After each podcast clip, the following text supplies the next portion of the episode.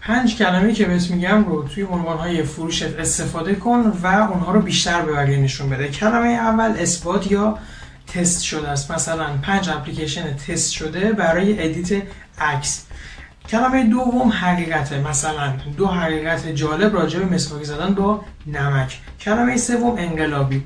دو راهکار انقلابی برای عضلانی کردن بدن.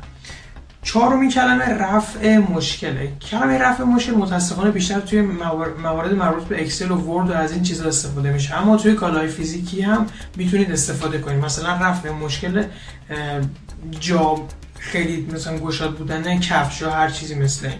کلمه پنجم شمارش معکوسه. شمارش معکوس مثلا شمارش معکوس لاغری تا شب یا شمارش معکوس لاغری تا شب عید. این پنج کلمه رو استفاده کنید یه نکته دیگه هم در انتها بهتون بگم.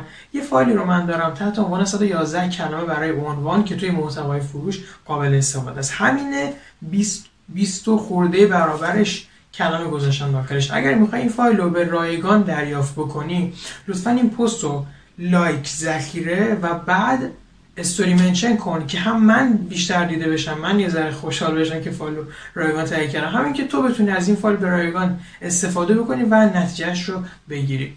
مرسی. این فایل حتما از من به روشی که بهت گفتم دریافت کن.